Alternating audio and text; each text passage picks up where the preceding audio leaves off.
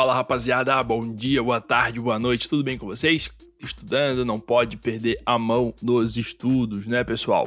Falta um mês pra prova, né? Então daqui pra frente, assim, a teoria do Kelsen, se tu não entendeu, tu não vai mais entender, beleza? Sendo bem sincero, tá? Agora é a hora, não só agora, né? Uma das melhores formas de você estudar é realmente você ir praticando mesmo as questões ali, não adianta só você ficar lendo, teorias e tudo mais, assim. A primeira fase da prova é bem baseada em letra de lei, então assim, é resolução de questão, pessoal, não tem muito o que fazer, assim, para entender mesmo qual caminho a FGV ou outra banca que você esteja ouvindo no futuro aí, porque a FGV quase caiu, né, então... para você ter essa noção, assim, você tem que praticar, né? Você tem que praticar isso na sua cabeça, no seu cérebro, para ver se puxa certinho, né? E uma das formas é resolver questões, né? Como a gente traz aqui para você, beleza? Uma segunda forma muito bacana de você dar jeito nisso é realmente você já ter mastigado em mãos as teses mesmo que a FGV cobra, né? Então, o artigo, os artigos que ela mais cobra, os assuntos que ela mais cobra, e a gente compilou isso tudo em cursos divididos por matéria, né? Então, no link aqui da descrição, tem ali um curso, pessoal, que é uma mão na roda para vocês. Imagina 50, 60, 200 teses ali para você poder anotar e estudar, porque aquilo vai cair na prova, não tem escapatória, vai cair na prova, né? Por um preço ridiculamente barato, né? Então é algo assim para você investir mesmo na sua provinha que tá chegando, tá? Se você quiser obter materiais exclusivos, também tem o link do Apoia-se aqui embaixo. Muito bacana aí o apoio se você conseguir, tá bom? 5, 10, 15, sei lá, pessoal. Aí é você que decide, mas o material tá feito com muito carinho para você, tá bom?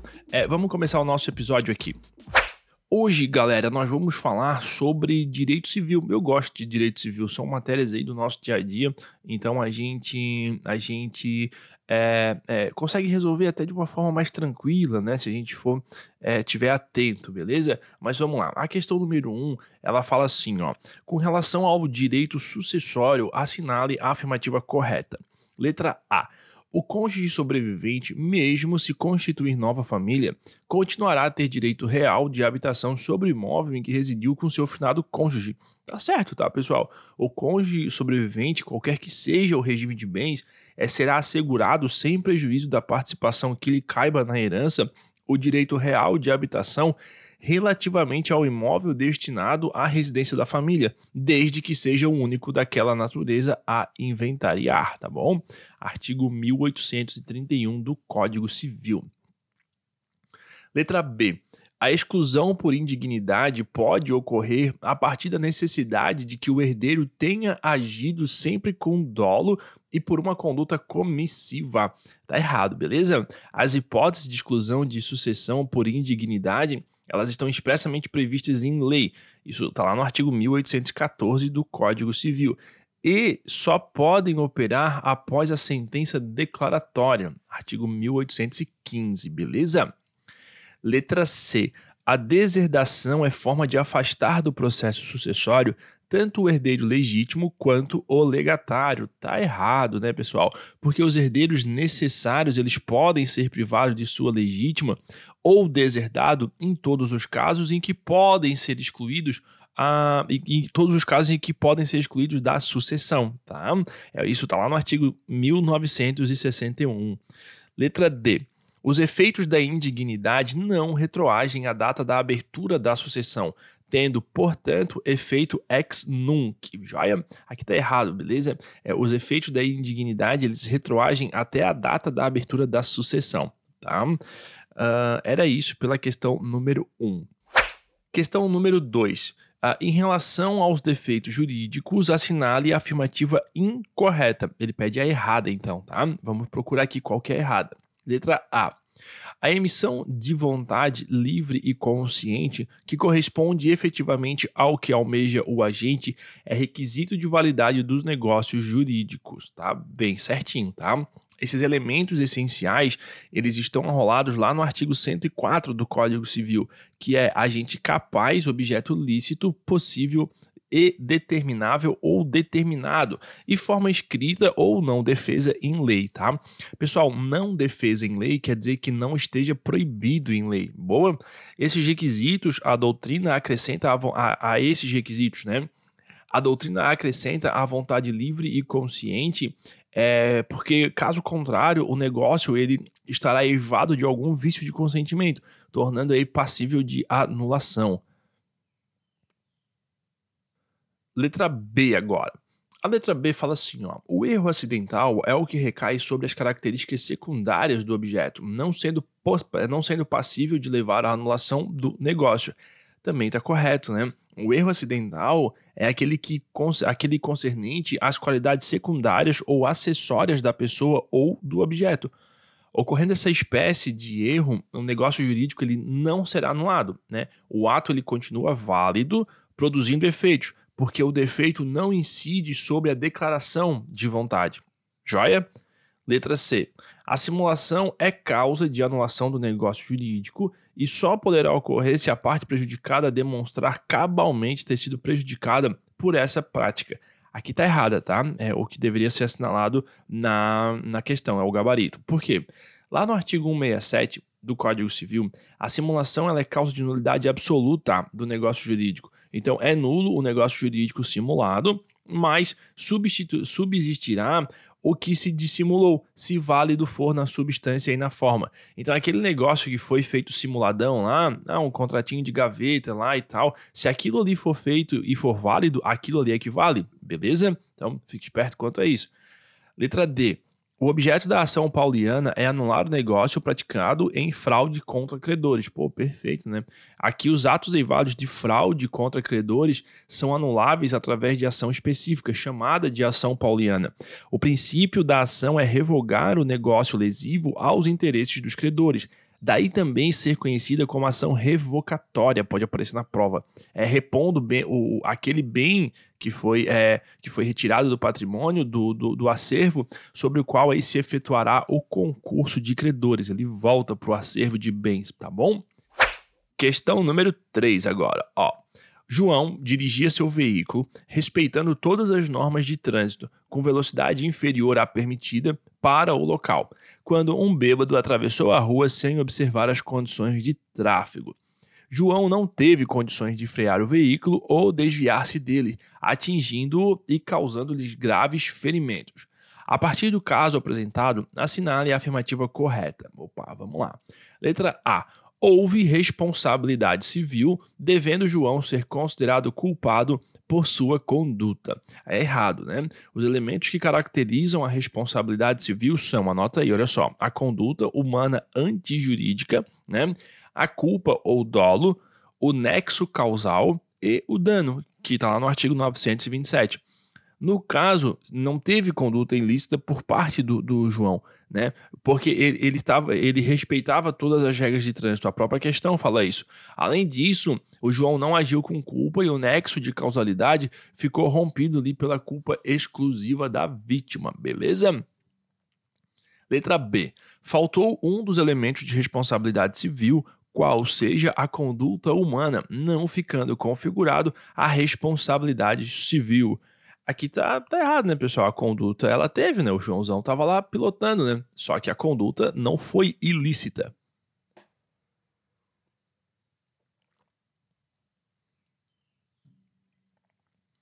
Letra C. Inexistiu um dos requisitos essenciais para caracterizar a responsabilidade civil. : O dano indenizável e, por isso, não deve ser responsabilizado. Também está errado, né? Lá na letra A, nós falamos ali que teve o dano sim, mas os demais requisitos não estavam presentes, então não há o que se falar ali em responsabilidade, tá? A letra D, por fim, fala assim, ó. Houve rompimento do nexo de causalidade em razão da conduta da vítima, não restando configurada a responsabilidade civil. Perfeito, né? Ali, a culpa exclusiva, por causa da culpa exclusiva da vítima, houve o rompimento do nexo causal, não caracterizando a responsabilidade civil. Isso está no artigo 945, beleza? O artigo 945 fala que se a vítima tiver concorrido culposamente para o evento danoso, a sua indenização será fixada tendo-se em conta a gravidade de sua culpa em confronto com a do autor do dano. Joia? Era isso, né? Na questão 3. Era isso. Oh, tava legal a questão aqui que acabou rápido. Vamos lá. Na questão número 4, diz assim, ó. Utilizando-se das regras afetas ao direito das obrigações, assinale a alternativa correta. Letra A. Quanto ao pagamento de boa-fé efetuado ao credor putativo, somente será inválido se, em seguida, ficar demonstrado que não era credor. Aqui está errada, né? O artigo 309 nos diz que o pagamento feito de boa-fé ao credor putativo é válido, ainda que provado depois que não era credor. Tá? Letra B. Levando em consideração os elementos contidos na lei para o reconhecimento da onerosidade excessiva, é admissível assegurar que a regra se aplica às relações obrigacionais de execução diferida ou continuada. Aqui está certinha. Nos contratos de execução continuada ou diferida, se a prestação de uma das partes se tornar excessivamente onerosa, com extrema vantagem para a outra, em virtude de acontecimentos extraordinários e imprevisíveis, poderá o devedor pedir a resolução do contrato. Isso está lá no artigo 478 do Código Civil. Letra C. Possui a quitação determinados requisitos que devem ser obrigatoriamente observados, tais como o valor da dívida, o nome do pagador, o tempo e o lugar do adimplemento, além da assinatura da parte credora, exigindo-se também que a forma da quitação seja igual à forma do contrato. Galera, aqui tá errado, tá? Porque ó, a quitação, que sempre poderá ser dada por instrumento particular, ela vai designar o valor e a espécie da dívida quitada, o nome do devedor ou quem por este pagou, né? Um pagou a dívida de outro, o tempo e o lugar do pagamento, com a assinatura do credor e ou do seu representante, tá? Ou do seu representante do credor. E isso você vai ver lá no artigo 320. Letra D. O terceiro, interessado ou não, poderá efetuar o pagamento da dívida em seu próprio nome, ficando sempre subrogado nos direitos da parte credora.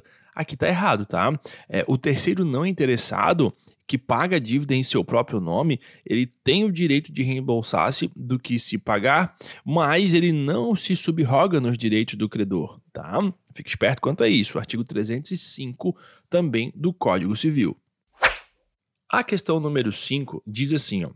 Embora o sujeito às constantes mutações, voltando pessoal, embora sujeito às constantes mutações e às diferenças de contexto em que é aplicado, o conceito tradicional de contrato sugere que ele representa o acordo de vontades estabelecido com a finalidade de produzir efeitos jurídicos.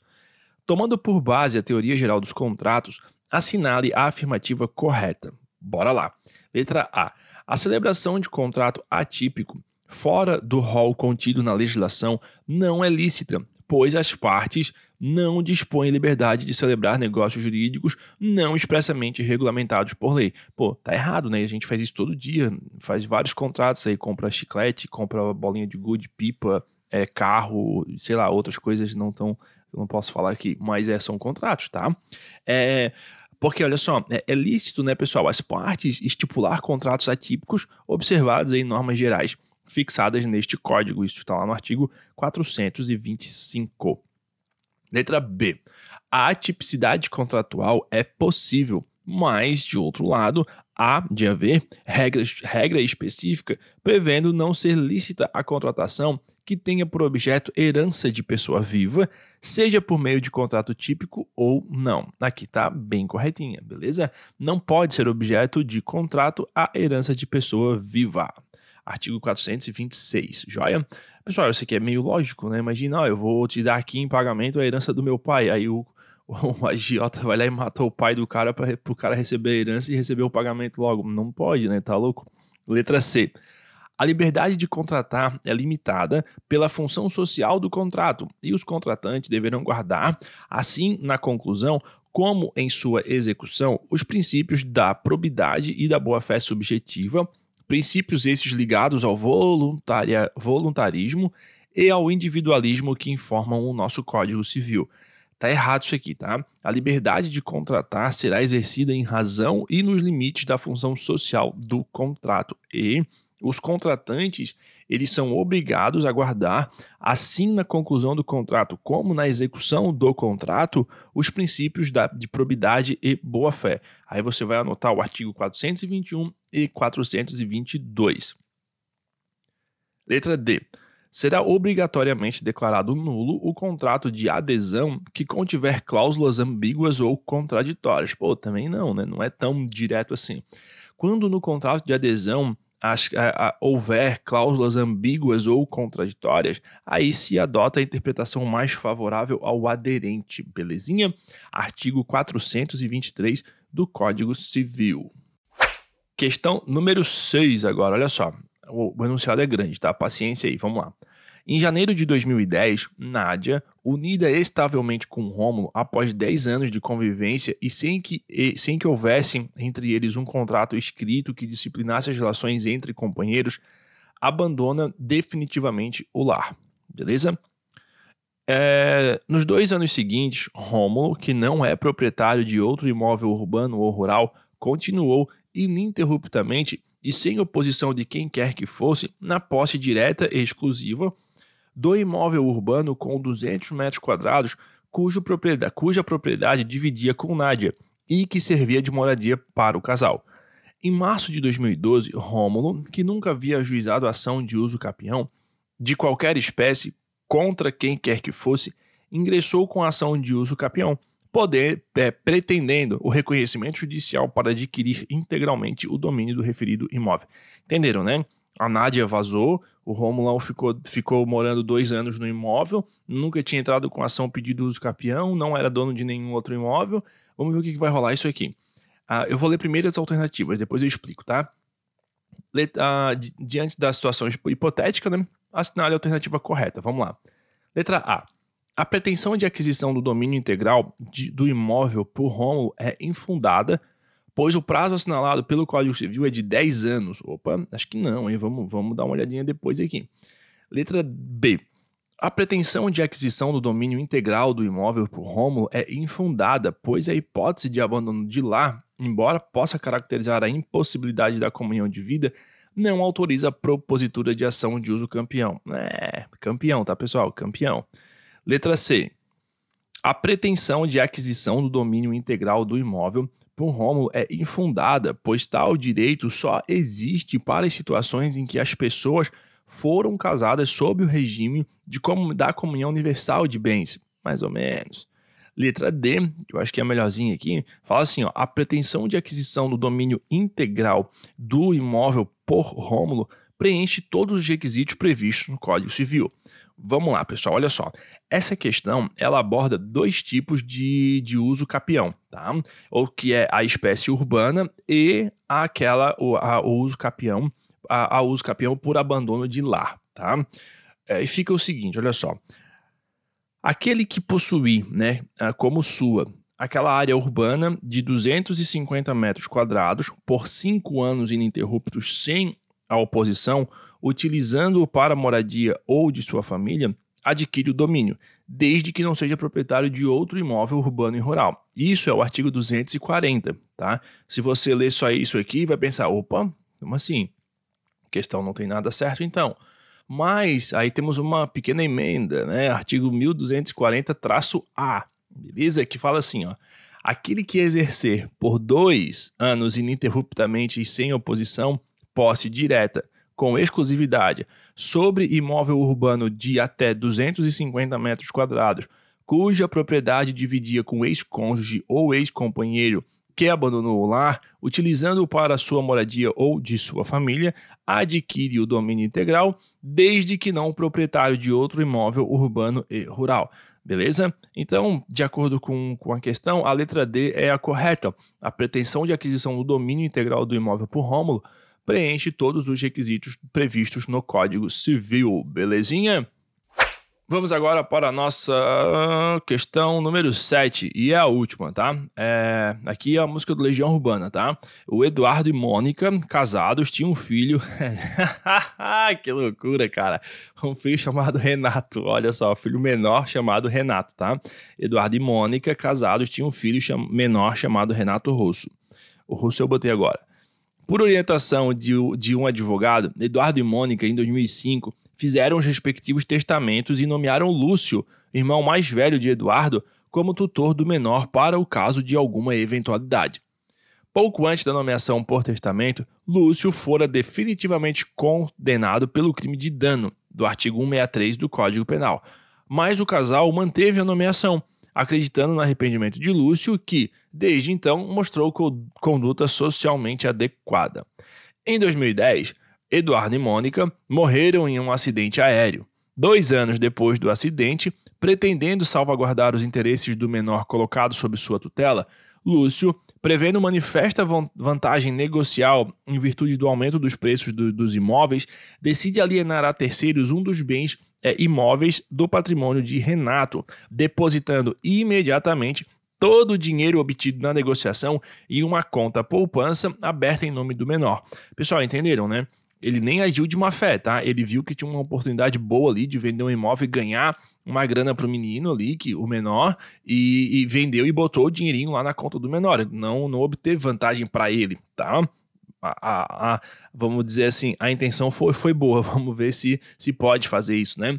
Olha só, diante do caso narrado, assinale a afirmativa correta. Letra A. A nomeação de Lúcio como tutor é inválida em razão de ter sido condenado criminalmente independentemente do cumprimento da pena, mas a alienação do imóvel é lícita, pois atende ao princípio do melhor interesse do menor. Letra B. A nomeação de Lúcio como tutor é válida, apesar da condenação criminal, e a alienação do imóvel é lícita. Eu sempre me confundo com essa palavra, tá? Vamos de novo. Letra B. A nomeação de Lúcio como tutor é válida, apesar da condenação criminal, e a alienação do imóvel é lícita, pois atende ao princípio do melhor interesse do menor. Porra, agora foi, né? É que assim, pessoal, ilícita tem o I, o L e o I, tá? Aí o lícita é só o L e o I. Porra, aí o olho do amigo aqui complica, mas beleza, vamos lá. Letra C. A nomeação de Lúcio como tutor é válida, apesar da condenação criminal, mas a alienação do imóvel sem prévia avaliação e autorização judicial é ilícita. Tá? E por fim, a letra D. A nomeação de Lúcio é inválida em razão de ter sido condenado criminalmente, mas a alienação do imóvel é lícita, pois somente bens móveis de alto valor necessitam de prévia avaliação e autorização judicial. Nada a ver isso aqui, né? Vamos dar uma olhadinha melhor aqui nisso aqui, olha só. O artigo 1735 nos diz que não podem ser tutores e serão exonerados da tutela caso exerçam, aí vamos lá, 4. Os condenados por crime de furto, roubo, estelionato, falsidade, crimes contra a família ou costumes tenham ou não cumprido pena, tá? Aí vejam que desse rol aqui, o crime de dano ele não configura a impossibilidade para exercer a tutela, tá? Por outro lado, a venda de bem imóvel de menor ele necessita de autorização judicial, tá? Isso está lá no artigo 1748. Compete também ao tutor, com autorização do juiz, também é o inciso 4, vender-lhes os bens móveis cujo conservação não convier e os bens imóveis nos casos em que lhe for permitido, tá? Então, por isso que o gabarito dessa questão é a letra C. O tio Lúcio, a nomeação ali do tio Lúcio, é válida como tutor, porque o crime de dano não está no rol lá do 1735, só que, apesar, né, da condenação criminal, não tem nada a ver, mas a alienação do imóvel sem a prévia avaliação e autorização judicial, ela foi ilícita, apesar da boa vontade do titio, tá bom? Então, pessoal, era isso que tínhamos para hoje no nosso episódio aqui de Direito Civil, tá bom? Fique esperto, tenta resolver essas questões sozinhos, escuta de novo, passa pela questão, dá um pause, Aí, antes de eu falar a resposta, dá um pause e tenta ver se é certo ou se não é, aí tu segue a tua vida. Essa prática, ela é bem interessante, tá bom? No mais, pessoal, dá um seguir na gente, avalia. Se vocês puderem avaliar a gente aqui no Spotify, pô, vai ser bem legal, porque se você estiver ouvindo no Spotify, né? Vai ser bem legal para dar um up aí na nossa classificação. A gente tem bastante ouvinte, bastante seguidor, só que pouca avaliação. Isso, às vezes, dá uma prejudicadinha. Então, se você puder seguir a gente ali e dar uma avaliada, pô, seria fantasticamente fantástico, tá bom? Bom, Pílulas da UAB no Instagram, segue lá à tua disposição. Um grande abraço e até mais. Tchau, tchau.